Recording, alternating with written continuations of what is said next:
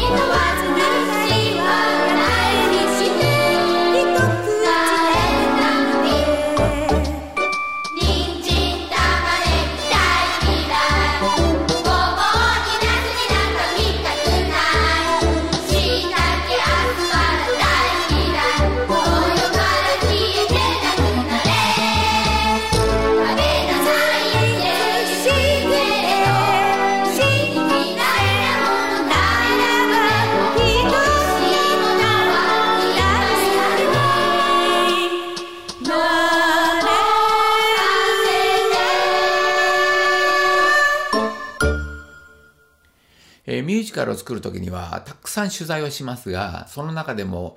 えー、メインになる人の一流の人に取材をしようと思っているんですね。まあ、高橋さんは本当に一流中の一流だったんですけど、実はその後もですね、ずーっと電話取材であったり、それから自分が台本上に書いた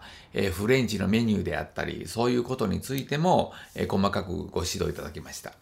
そして何回も何回もお忙しい中、私の質問に答えてくれるのは一体どうしてなんですかとお伺いしたことがあるんですね。そうするとね、高橋さんの経験をお話ししてくださいました。高橋さん自身もフレンチのシェフになるためにフランスに留学しようと思っていました。そしてフレンチのレストランにさんびゃくつう私を雇ってくれという手紙を出したそうです。そのうちさんじゅっつう戻ってきて、そのうちさんつうが採用しましょうというふうなお返事があったんですね。そこで、えー、白川君、その戻ってきたさんじゅっつうは一体どこのレストランかわかるか。これはすべて三つ星レストランばかりだ。一流のレストランは誰に対しても一流の対応をするということを教えてくださいました。あ、そうか。高橋さんは私の取材を受けても何の得にもなりません。しかし一流の人は誰に対しても一流の対応をする。これはね、高橋さんに限ったことではなく、私いろんなところで取材しますけれど、本当に一流の人格者は私の質問に丁寧に答えてくださいます。それではさんきょくめ。ちょうどこのレストラーレを作っている時に、えー、イギリスの大学の方に演劇の勉強に行っていまして、えー、ごこはミュージカル三昧だったんですけど、その時に見たストンプをヒントに作った料理対決。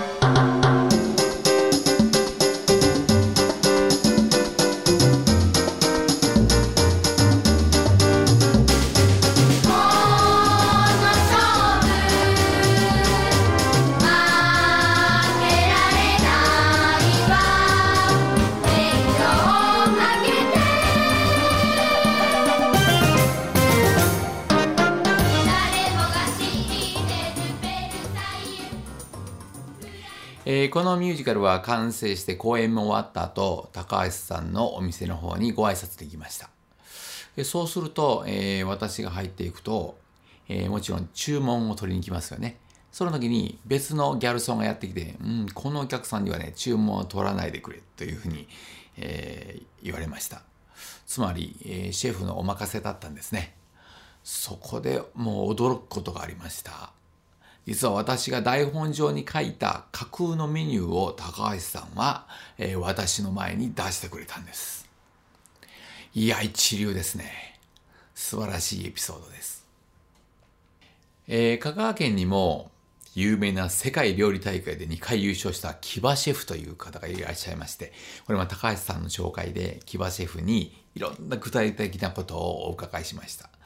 えー、木場シェフも一流の方で、実はその当時勤めていた学校の子どもたちにもね、料理教室をね、何度も何度もやっていただきました。えー、このミュージカルは、えー、味を通して人生を考えるというふうなドラマなんですけど、そこで「人生の味」という曲をいっきょく弾いてもらいたいと思います。